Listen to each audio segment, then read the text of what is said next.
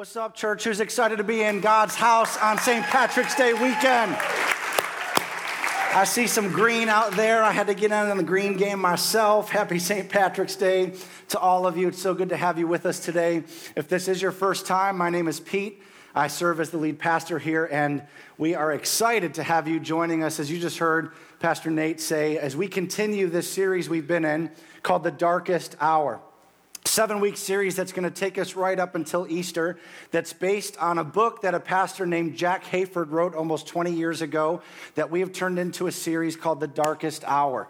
The seven statements that Jesus made from the cross, which were certainly his darkest hour. And we're using those statements as somewhat of a backdrop to give us some life lessons to know how to respond when we're in our darkest hour how to make it through our darkest hour and get to the other side. Because one thing I know about every single person here today is that you've all probably walked through some difficult things in life. It seems like, you know, that's just part of the human condition as we live in a broken world, a sin-filled world, and we walk through things that create, you know, doubt and question and darkness. And uh, maybe you're here and you're a student and you've experienced the pain of being bullied or picked on or teased and you experience depression as a result of that. Or maybe you're here and you're married and you've wanted to have kids, but for whatever reason you've not been able to. And, you know, my wife and I can identify with you as we walk through a season of infertility as well. Maybe you've had multiple miscarriages, or maybe you've even experienced the unforgettable, like, I can't even imagine the pain of having to bury a child. That's just, I can't, I can't fathom that, the darkness that sets in.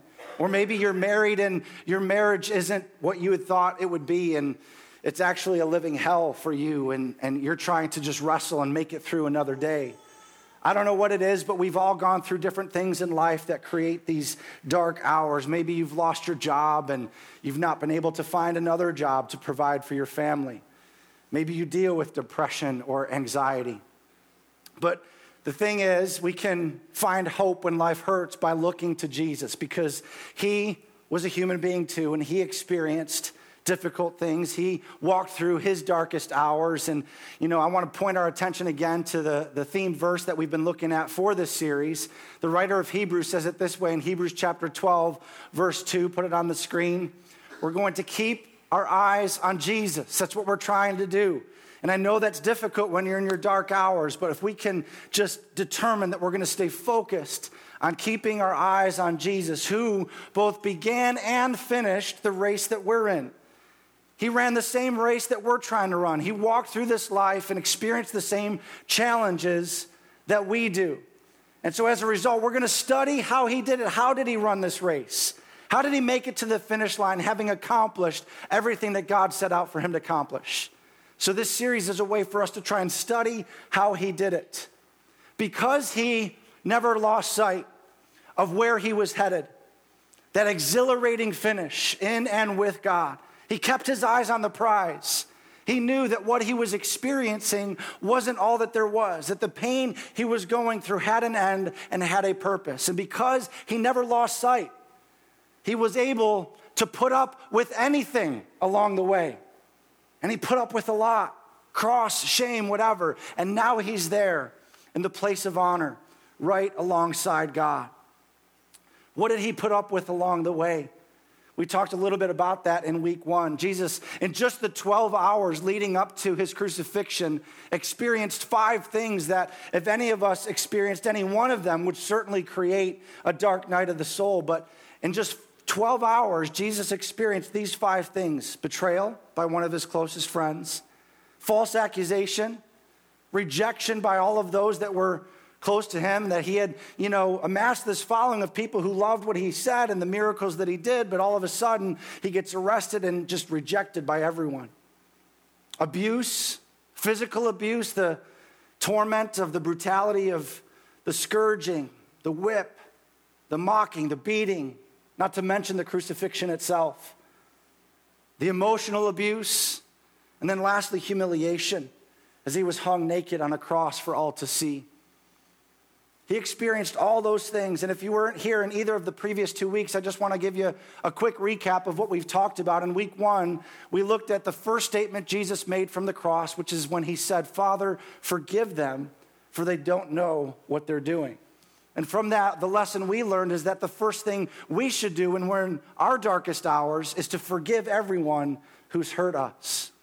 And then last week, we looked at the second statement he made when he turned his attention to the thief on the cross next to him when he said, Truly, I tell you, today you will be with me in paradise. And the lesson we learned from that is that when we're going through our difficulties or our darkest hour, instead of focusing on our own problems, we're instead going to look to others and try to help others who are experiencing our same struggle. So that was the last two weeks. And if you missed either of them, I would encourage you to maybe listen to the podcast on our website. But today we're going to look at the third statement that Jesus made from the cross, which you can actually find in the fourth gospel. You can't find all seven statements in any one of the Gospels. You've got to put all four Gospels together to be able to see each of the seven statements. And this third statement appears in John's Gospel because it involves John, and so that's why we find it in John's Gospel. And it's interesting when you read the book of John, um, the, the, way John referred to himself. John had a very, uh, let's say, high opinion of himself. Uh, he wrote it in the third person, but he referred to himself as the disciple whom Jesus loved, which I find funny because it's like he's telling all of the other disciples, like, Jesus might have liked you guys, but he loved me. Like, me and Jesus are tight. I love how the personality of each of the writers comes through in the Gospels the disciple whom Jesus loved. And so, after addressing the thief on the cross next to him, which we looked at next or last week, Jesus turns his attention to a small group of followers and family that had gathered at the scene of the crucifixion. So in John chapter 19, verse 25, we see this. Near the cross of Jesus stood his mother, his mother's sister, Mary, the wife of Clopas, and Mary Magdalene. So Jesus' mother is at the scene of the crucifixion, along with three other women who, in my opinion, were probably there to attend her. I mean, imagine you know, if you're going to watch your son hang and die on a cross, you would want some emotional support with you. So I think Mary probably reached out to these ladies and said, Will you come with me? I don't know that I can do this alone. Can't imagine the heartache she must have been feeling in that moment. Her maternal instincts being just ripped to shreds, watching her son experience that kind of pain. And no doubt that the anguish of watching her son, you know, go through the brutality of the cross was probably front and center in her mind. I can't help but wonder if there was maybe a looming or growing question in the back of her mind. I mean, I know that the, the concern and grief she's experiencing for her son is probably, you know, front and center, but in the back of her mind, there's got to be this question rising like, when he's gone, what's going to happen to me? You see, because Jesus was Mary's oldest child. And Mary was likely under his care for probably many, many years. See, we don't know, scholars don't know what happened to Joseph, who was Mary's husband and Jesus' earthly father. But there's no mention of him after Jesus is 12 years old. There's a story where, you know, they're in the temple when he's 12 years old and they leave him behind, and then it says his mother and father come back to find him. But from that point, when Jesus is 12, we never again hear of Joseph being mentioned. So most scholars believe that Joseph was probably many years older than Mary and likely died while Jesus was a teenager. And so, being the oldest child, Jesus would have stepped into the role of assuming the responsibility for taking over his father's business and assuming the responsibility of caring for his family. And so, here is the one who's been providing for her and protecting her all of a sudden about to die. The one who's been her covering in a society where women very frequently became disenfranchised by the deaths of the men in their lives. And so, however strong her concern and grief is for her son, I, I can't help but imagine that there's this question about her future and what's going to happen to her in the back of her mind. So, his mother is standing there as he's hanging on the cross. And in verse 26, when Jesus sees his mother there and the disciple whom he loved standing nearby, again, John referring to himself there. And it's interesting because John is the only one in all the four gospels that we can tell of the disciples that was actually at the scene of the crucifixion. All of his other disciples who spent three years with him had fled because of fear. But John being close with Jesus, was there. And so, seeing John standing close by, Jesus looks at his mom and he said to her, Woman, here's your son. And to the disciple, Here is your mother. And from that time on, John writes, that disciple took her into his home. Now, at first glance, it doesn't seem like this statement really compares to some of the weightier statements that Jesus made from the cross. And in all honesty, if I'm going to be completely like transparent with you guys today, of the seven weeks of the series, this is the week I was least looking forward to. Like it, it didn't at first glance seem like there was anything really inspirational to teach on or preach about. Just felt like Jesus was taking care of some family business. But as the week wore on, as I prepared uh, this week, I began to see some things that I've missed in the past, some things that I think carry some real theological and practical impact and significance for our lives. See, nothing Jesus ever said was on accident. And Jesus was being very intentional with his words here and his actions, I think to give us a glimpse into the heart of God. And in order to understand the significance of these words, we once again have to remind ourselves of the context in which he is saying them. Amidst everything he's endured to this point, the unimaginable pain he's experiencing, fighting for every breath, he somehow has the wherewithal in the midst of all of that to peer through the blood and the sweat dripping into his eyes and see his mother, the one who gave birth to him the one who changed his diapers, the one who raised him, who cleaned his scrapes on his knee when he fell down as a child, the one who comforted him when his friends made fun of him. It blows my mind that in his present condition, in excruciating pain, Jesus had the ability to be aware of and think about his mother's future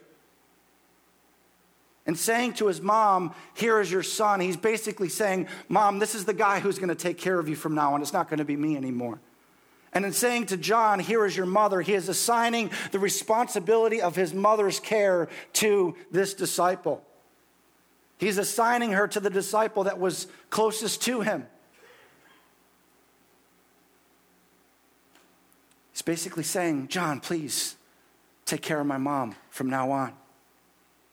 And it's a responsibility that he apparently gladly accepted because he wrote that from that point on, this disciple took her into his home. He cared for, for her from that point forward. In these statements, you know, Jesus, I think, gives us an example in our darkest hours that we need to refuse to allow our present pain to dull our sensitivity to the needs of others who depend on us.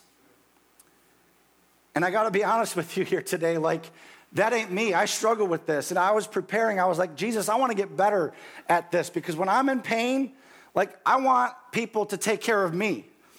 You know, the man cold is a real thing. And all the women here said amen.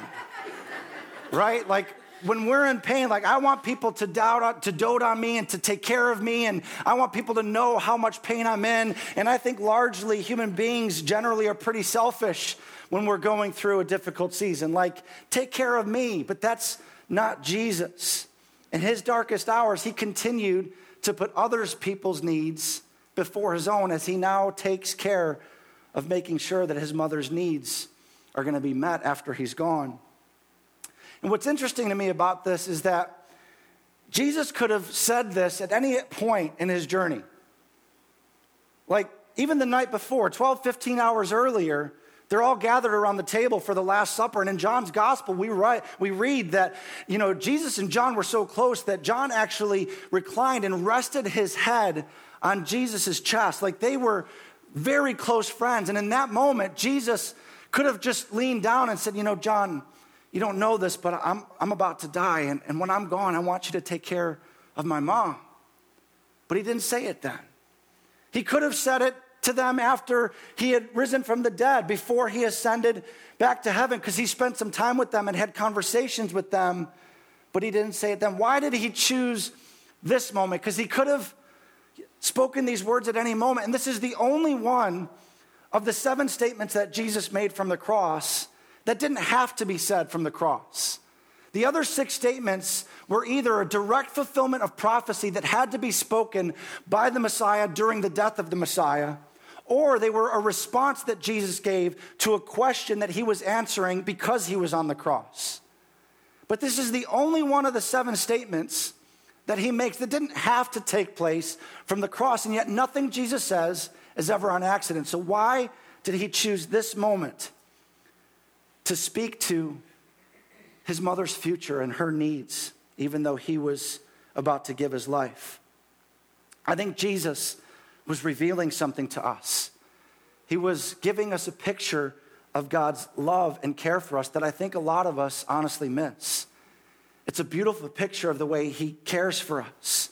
And I think we need to pause for a moment and spend some time to really see this and understand this because, in the midst of Him you know, showing that He loves us more than anything else by taking care of our greatest need, which is forgiveness for our sin. He's also at the same time showing us that his love and care goes beyond just our salvation and it goes to the, the smallest details of our life. He loves and cares for us, yes, by offering salvation, but he also cares for us in the things that, that matter to us, the things that concern us. He's involved in the intimate and smallest details of our lives.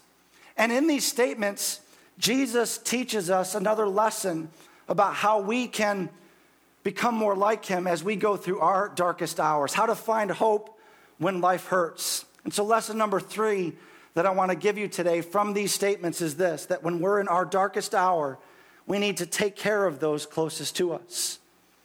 Take care of those closest to you. Now, why is why is this important?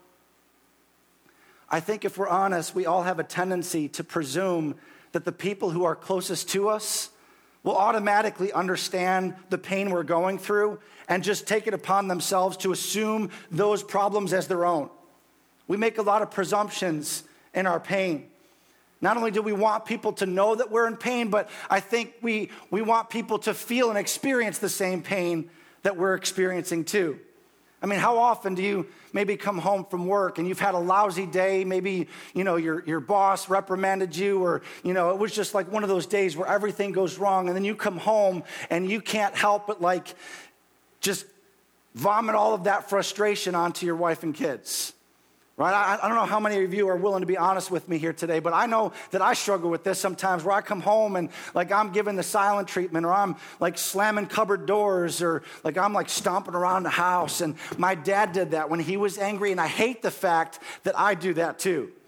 Right? It's like, you know, I had a bad day, and if I had a bad day, everyone's gonna have a bad day. Because if mama or daddy ain't happy, ain't nobody gonna be happy right? And we don't mean to do this, but it's a natural response sometimes for some of us because hurting people tend to hurt people, right? When we're hurt, we take it out on those closest to us. We wound, we neglect, we ignore. When I'm going through a difficult time, I have a hard time not letting my pain um, not affect my interactions with my wife and my children, which winds up hurting them. You know, my oldest son, Samuel, just turned nine yesterday, and he is a very special kid. And, you know, he's got this incredible sensitivity to the mood of a room and especially the disposition of others. Like, he can really pick up very quickly when, you know, you're not acting like yourself or when something's a little bit off. And just a week or so ago, I don't even remember what I was going through or what I was ticked off about, but I was upset and I was putting him to bed. My wife and I snuggle with both our boys each night when we go to bed, and I'm laying there and I'm withholding affection from him because I'm angry. And he's suffering the result of my inability to compartmentalize and to not let it affect him. And so he says to me, Daddy, what's wrong? And I said, Oh, buddy, you don't need to worry about it. And he's like, No, I can tell there's something bothering you. What's wrong, Daddy? And I don't even remember what I said to him in that moment to try to explain why I was acting so like gruff. But he said, Don't focus on the negative, daddy, speak life. And I was just like, he starts preaching to me the things that we're trying to teach them. And I realized like he was basically saying, hey, dad, don't rob me of our bedtime routine where you get to speak life to me because you've had a bad day. And I wonder how often we do that, where we're in pain and we want other people to feel the pain that we're feeling. And so, even unknowingly, sometimes we project that onto others. But that should never be the attitude of a Christ follower. See, as Christians, to follow Jesus' example means that I give up any perceived right I think I have to force other people to pay the price of my pain, no matter how close they are to me. His way is clear. When you're in your darkest hour, we need to take care of those closest to us. Don't transmit your trauma onto them. They may share it with you, like Mary and John shared Jesus' trauma with him. They were there willingly, but don't force the people closest to you. You shouldn't dump it on them, and you shouldn't force them to involuntarily bear the burden of what you are walking through. Don't pass your pain onto them. Don't transmit your trauma onto them. We need to learn from Jesus, who, even though he was in his darkest hour, continued to be others focused, to take care of those closest to him. Which means if you're married, that would be your husband or your wife. If you have kids, that's going to include your kids. If you're single, maybe that's your parents or your siblings or your closest friends. If you're a leader of any kind, a boss, a manager, a teacher, it would be, you know, the people on your team that you have the privilege to serve. We need to take care of those closest to us. And so how do we do this? So I want to give you four things today that will if you're taking notes, I would encourage you to write these down. Some decisions you can make, some things that you need to think about that will help you to take care of those closest to you when you're in your darkest hours and not hurt them. If you don't want to hurt them, because that's what we tend to do, we project our pain. If you want to stop doing that and instead be able to better care for those close to you, I want to give you these four things. Number one, identify the real problem and the real need. See, a lot of times when we're in our darkest hour, we don't always have a real clear picture of what the real problem is. And as a result, we don't always know what to do about it, how to fix it, or how to take care of those closest to us. And so rather than taking care of them, we wind up hurting them in the process. And a lot of times, I think when we're going through our darkest hour, we assume that a person or a group of people are responsible for the pain that we're in. And I'm not minimizing or discrediting any of the pain that you've experienced because of something that someone did or said to you. But I, I want to remind you of something that the Apostle Paul reminded the Ephesian church, which is that people are not the problem no matter what people have done or said to you, we're engaged in a very real battle. And Paul says in Ephesians chapter 6, verse 12, that our struggle is not against people, it's not against flesh and blood. No matter what anyone has done to you, there's a spirit behind that that is the real enemy. Our struggle is not against flesh and blood, but against the rulers, the authorities, against the powers of this dark world, and against the spiritual forces of evil in the heavenly realms. Listen, I'm not a person that believes there's a devil under every rock. But I want to remind you, church, that we are engaged in a very real spiritual battle. There is an unseen world around us.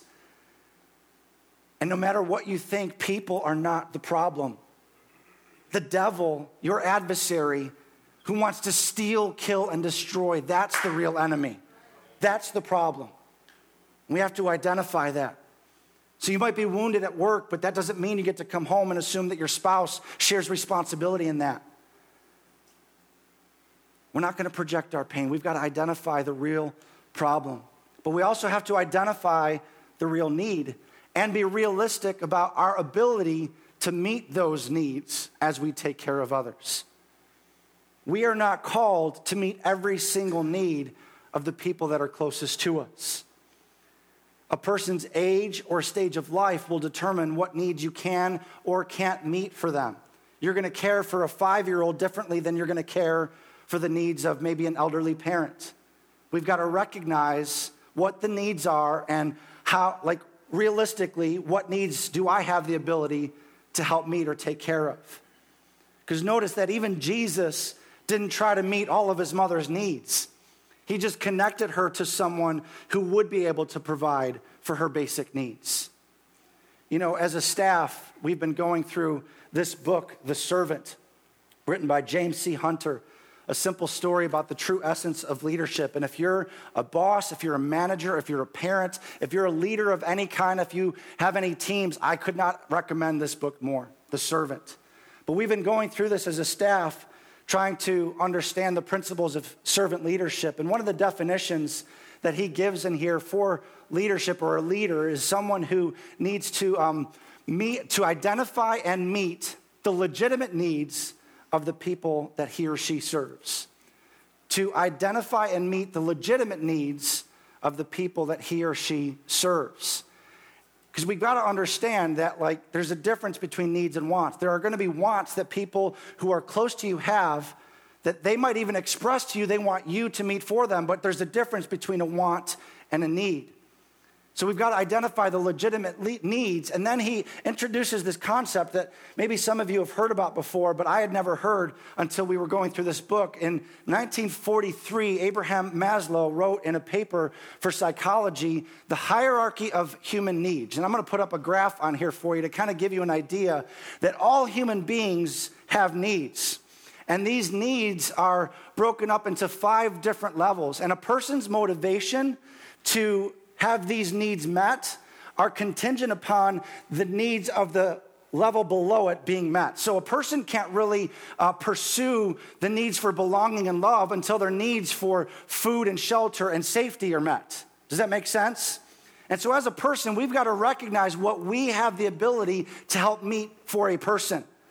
Like, and depending on a person's age, I don't think you can ever meet a person's need beyond level three, maybe level four, the esteem needs, like that feeling of, of wanting recognition for something that you've done, what's your worth, or ultimately your self actualization, like wanting to know the purpose for which you were created and to become the best that you can possibly be. Only God can help a person find out for themselves what He created them to do.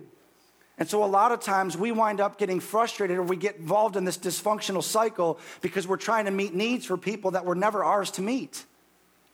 So, identify not only the real problem, but what the real need is. Even Jesus didn't try to meet every single one of his mom's needs. So, maybe you're going to help take care of a person's physiological needs, like their food, shelter, clothing, things like that. And once that's being met, then maybe you're going to make sure that they're safe. But I just wanted to put this up there so that we can understand that if we're going to help take care of those closest to us when we're at our darkest hour, we can't take too much on ourselves that we don't have the ability to meet. So we've got to identify the real need. And knowing what needs you can and can't meet and taking care of those closest to you when you're in your darkest hour is the first step. So the second step after we've identified the problem and the need, is avoid the pity party. Can we avoid the pity party? There's, you know, I know misery loves company, and we all have a tendency when we're going through something, you know, for other people to feel sorry for us. And I, I hesitated even putting this one on there because I don't want you guys to misunderstand me, because you've heard me often say that it's okay to not be okay, and that is absolutely true. When you're in your darkest hour, it's okay to not be okay. It's okay to grieve when you're going through a difficult time. It's okay to ask for help. I'm not talking about that. I'm not talking about people who are in legitimate need that need help to get through their darkest hours. I'm talking about when people just wallow in self pity and they take every opportunity to try to get other people to feel sorry for them. That's what I'm talking about. We're just not going to go there. We're going to refuse to make this about us when we're in our darkest hours. We're not going to cast all of our cares and all of our struggles and all of our pain onto the people around us. We're going to cast it onto Jesus because he's the one who cares for us. And he's the one, as we keep our eyes on him, that's going to give us the strength to endure. That's what Peter wrote in 1 Peter 5 7, that we're going to cast all of our anxiety on him because he cares for you. And that word cast in the original language literally means to hurl, like with all of your might, you're going to throw as far from you, as hard as you can, the, all of the things that create anxiety in you, the things that are causing you to feel pain in your darkest hour. You're not going to cast them on people. You're going to cast them on Jesus because he cares for you. Nobody can carry these cares in this life on our own. We weren't designed to, we weren't created to, and we don't have to. There is a God who took on the sin of the world and everything that creates pain in your life. He carried it with him on Calvary's cross, and he cares for you. We're going to cast it on him first. So we're going to identify the real problem and the real need. Secondly, we're going to avoid the pity party because feeling sorry for yourself isn't going to change your situation. In fact, usually more often than not, it makes you feel worse. It doesn't change your situation. So we're going to refuse to make it about us. And the third thing is we need to be intentional to be connected in community. Be connected in community. Because what's the first thing that most people do when they go through a difficult season? They withdraw and they isolate themselves. We've got to resist the tendency that a lot of us have.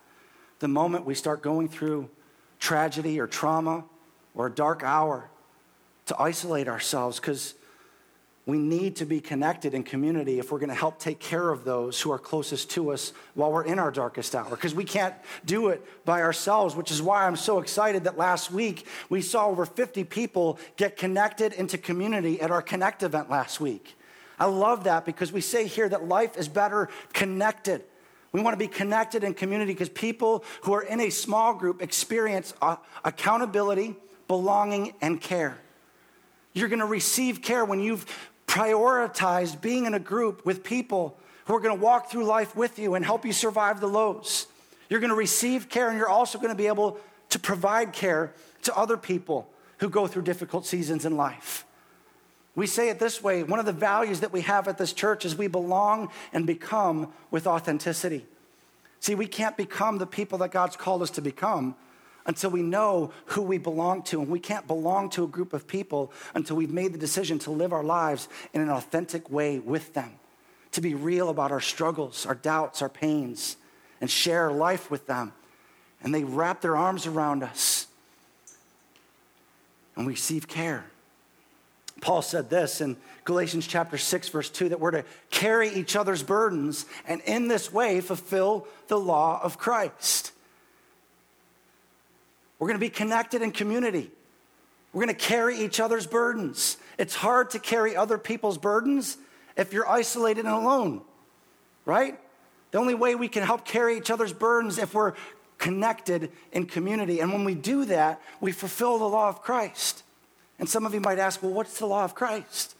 I thought we were under grace, not under law. Well, Jesus said, a new commandment I give to you that you what? That you love one another as I have loved you. That's the law of Christ. It's loving people the way he loved us. And in his darkest hour, Jesus took care of those closest to him by connecting them in community.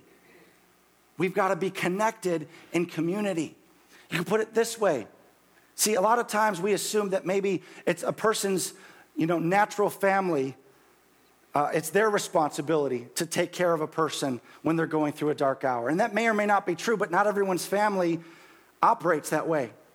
A lot of families have broken relationships and dysfunction.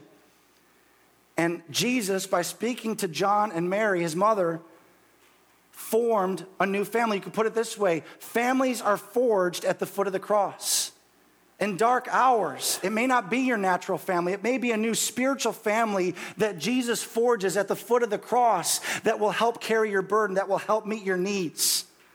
Families are forged at the foot of the cross. And regardless of whether you have a dysfunctional family who isn't there for you, guess what? We'll be your family. Get connected to the church, to the body of Christ, and we'll help carry your burdens. We'll help meet your needs when you're in your darkest hour. And even if you have a fantastic family, it's still important for us as followers of Jesus to prioritize and pursue being connected in community with God's family. This is a spiritual family. I'm amazed at how many people I talk to that will tell me that their relationships with their brothers and sisters in Christ in the church are stronger than even their relationships with their natural family, with their siblings or their parents. We're a spiritual family, and we've got to be connected in community if we're going to be able to adequately help care for those who are closest to us when we're in our darkest hour. And if you're wondering, you know what, I don't have a lot of people that are close to me, who, who is this referring to? Like, just as a clue, those who are with you in your darkest hour are those who are closest to you. Jesus' other disciples deserted him, only his mother. Like, Mary had other kids, but none of them believed that Jesus was the Messiah. So Mary's there with a couple other women and John. And so those who are with you in your darkest hour are those who are closest to you. And that's where families are forged at the foot of the cross. So, the last thing I want to give you today to help you take care of those closest to you when you're in your darkest hour is we're going to finish where we started, and that's to keep our eyes on Jesus. That's what Hebrews said to keep your eyes on Jesus. And listen, I get it. I know that this is easier said than done. It sounds like, you know, a trite cliche because when the storm clouds of life roll in, it can be difficult to know what to focus on. It's hard to see in the dark. In the darkest hour, like where do we look? I can't see, you know, in front of me. I don't know what to do. I don't know how to take care of those closest to me. When you're in that season, we've just got to make the decision to keep our eyes fixed on the one who set the example for us. The best way to take care of those closest to us is to keep our eyes fixed on Jesus, who for the joy of a restored relationship with you and I, endured the cross. I find that when I'm focused on my own needs, when I'm in pain, I tend to neglect those who are closest to me.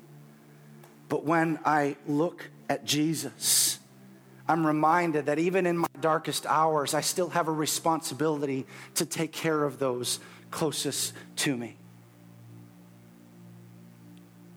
And listen, there's, I know that this goes against the grain of our human instinct, even sometimes. But there is a supernatural grace available to you, Christian, that you can tap into when you're in your darkest hour because Paul wrote in Romans 5 5 that the love of God has been poured out into our hearts through the power of the Holy Spirit who's been given to you. The same Spirit that raised Jesus from the dead is alive inside of you, and the same love that Jesus had for his mother in his darkest hours to take his eyes off of his own pain and look to the needs of his mother is alive inside of us and will give us the strength and the grace and the ability to help take care of those who are closest to you, even when we're in our darkest hour.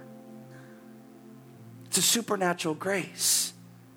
I love that. The song that we sang, that we introduced today, I'm going to raise a hallelujah in the presence of my enemies. Jesus spoke these words from the cross with his enemies surrounding him. The Romans who nailed him there, the Pharisees who put him there, are all surrounding him, and he still was intentional to lead and speak words of care and comfort and take care of those closest to him, even though he was in his darkest hours. And by the same Spirit, we have the ability to look beyond our own pain and take care of those who are close to us. You know, I'm reminded of when I was younger, when my father passed away. I was 21 years old. And I know I've shared this story many times, but I also know that the church has grown and there are many people here who may not have heard this before. So if you've heard it, just bear with me. But my dad was workaholic, you know, worked full time at the Ford stamping plant and also pastored a church full time. Constantly on the go, always busy. And for a couple weeks before his passing, he started to get real tired and went to the doctor finally. And the doctor called him up on a Monday after the test results came in, said, Pete, I want you to. Um, you know, check yourself into a hospital. There's some alarmingly low levels in your blood counts. And so he checked himself in on a Monday. And I, you know, didn't think anything real serious about it because they hadn't told us anything serious yet. Until Thursday, I got a call from my mom who said, You need to bring your brother and your sisters to the hospital. We've got some news that we want to share with you. And when we all gathered around, the doctor shared with us that he had something called myelodysplastic syndrome or pre-leukemia, which I guess is just another form of leukemia, and they said that he had two years to live. And two days later, he was gone. I remember that morning, it was a Saturday morning. I had come to the hospital to relieve my mom, who had the night shift. She had sat with him all night long, and I came in the morning to relieve her so she could get home and get some sleep and take a shower. And I was actually in the room with my dad when he passed. My sister was in the waiting room, and I remember going to deliver the news to my sister, who was real young at the time. I don't remember, 10, 12 years old. And she just lost it ripped every couch cushion off of the love seat that was in the waiting room and was throwing it and just screaming and crying in shock and disbelief that our dad was gone. And I remember making a call to my mom to have her come to the hospital. I didn't tell her on the phone, but I met her right at the elevator as soon as she got off the elevator and broke the news to her. And she screamed at the top of her lungs, and everyone's looking, trying to figure out what all this noise was about. And I remember just catching her as she just collapsed into a puddle on the ground as her husband was gone. And I remember in that moment making the decision as the eldest in my family, the oldest of four, that I had a responsibility to take care of my family, that I didn't want my mom, who had just lost her husband, to worry about the details of the funeral and everything else. And so I made a decision to take care of those closest to me, even in my darkest hour. And that doesn't make me special. That doesn't make me, you know, stronger than you. It just, you know, I, I, knew that there was a grace available to me that I was able to tap into. That even though I was going through the worst season of my life, having just lost my father, that I was able to let God's Spirit give me strength, this, this supernatural grace that's available to every single one of us here today to take care of those closest to you, even when you're in your darkest hour. And the way we do that again, as we get ready to close, is identify the real problem and the real need. Don't try to meet needs that you don't have the strength to meet. Don't try to meet wants. Identify the real problem, the real need. Avoid the pity party. Just don't make it about yourself. Don't even go there. Keep your eyes on Jesus.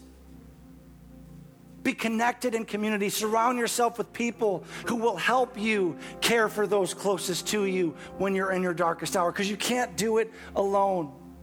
And we're going to keep our eyes on the one who endured the darkest of darkest hours and set an example for us to show us what it means and what it looks like, and who's placed his spirit within us to give us the same grace to do what he did. Would you bow your heads and let me pray for you today?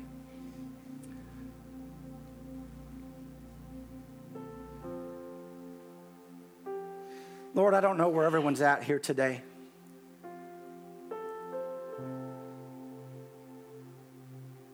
Lord, I just want to begin this prayer the same way I did in the last service, which is to say that I'm sorry for approaching your word with anything less than awe and reverence. As I even struggled and complained about having to preach a message that I at first didn't understand. But Lord, these are red letter words that we read about in John's gospel. Words that you spoke and you never spoke a word on accident. You were never random. Everything you said was on purpose, for a purpose. And I pray this morning, God, that no matter where we're at in life, whether we're in a dark season or not, you would give us strength and hope to keep our eyes on you, to know that even when we're in our darkest hour, God, when we're in pain, by your Spirit, we have the ability to look beyond our own need, to help take care of those closest to us. God, if we've thrown pity parties in the past, would you forgive us for that? For making it us about us? Would you give us the strength and the courage to take that step, Lord, even though it's awkward and intimidating, maybe, but Lord, we need to connect ourselves to the community of faith that is your family, that you would forge new families at the foot of the cross. But Lord, that ultimately we would be a people who live our lives following in your footsteps.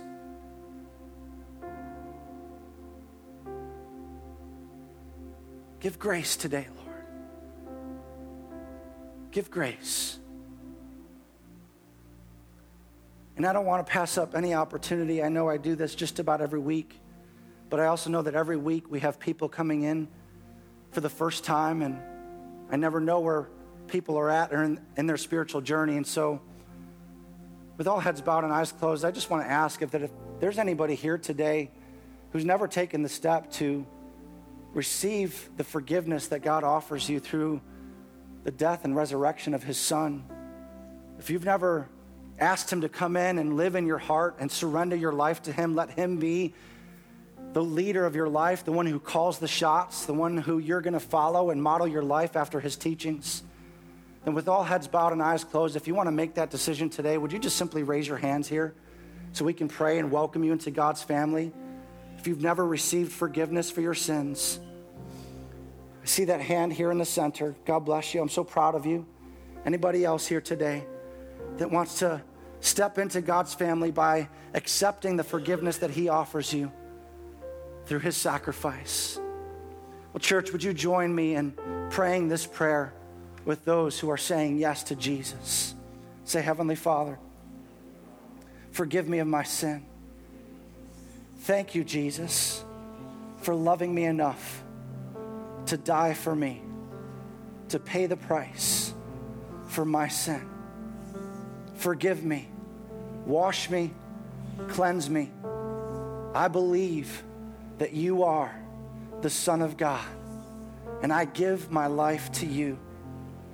Fill me with your Holy Spirit. Give me the strength and the power to live for you, to follow you, to serve you every day of my life for the rest of my life. My life is not my own. I give it to you. Be my leader and my Lord. I love you, Jesus. Thank you for saving me. In Jesus' name we pray. Everyone said, Amen. Church, can we welcome those born into God's family today?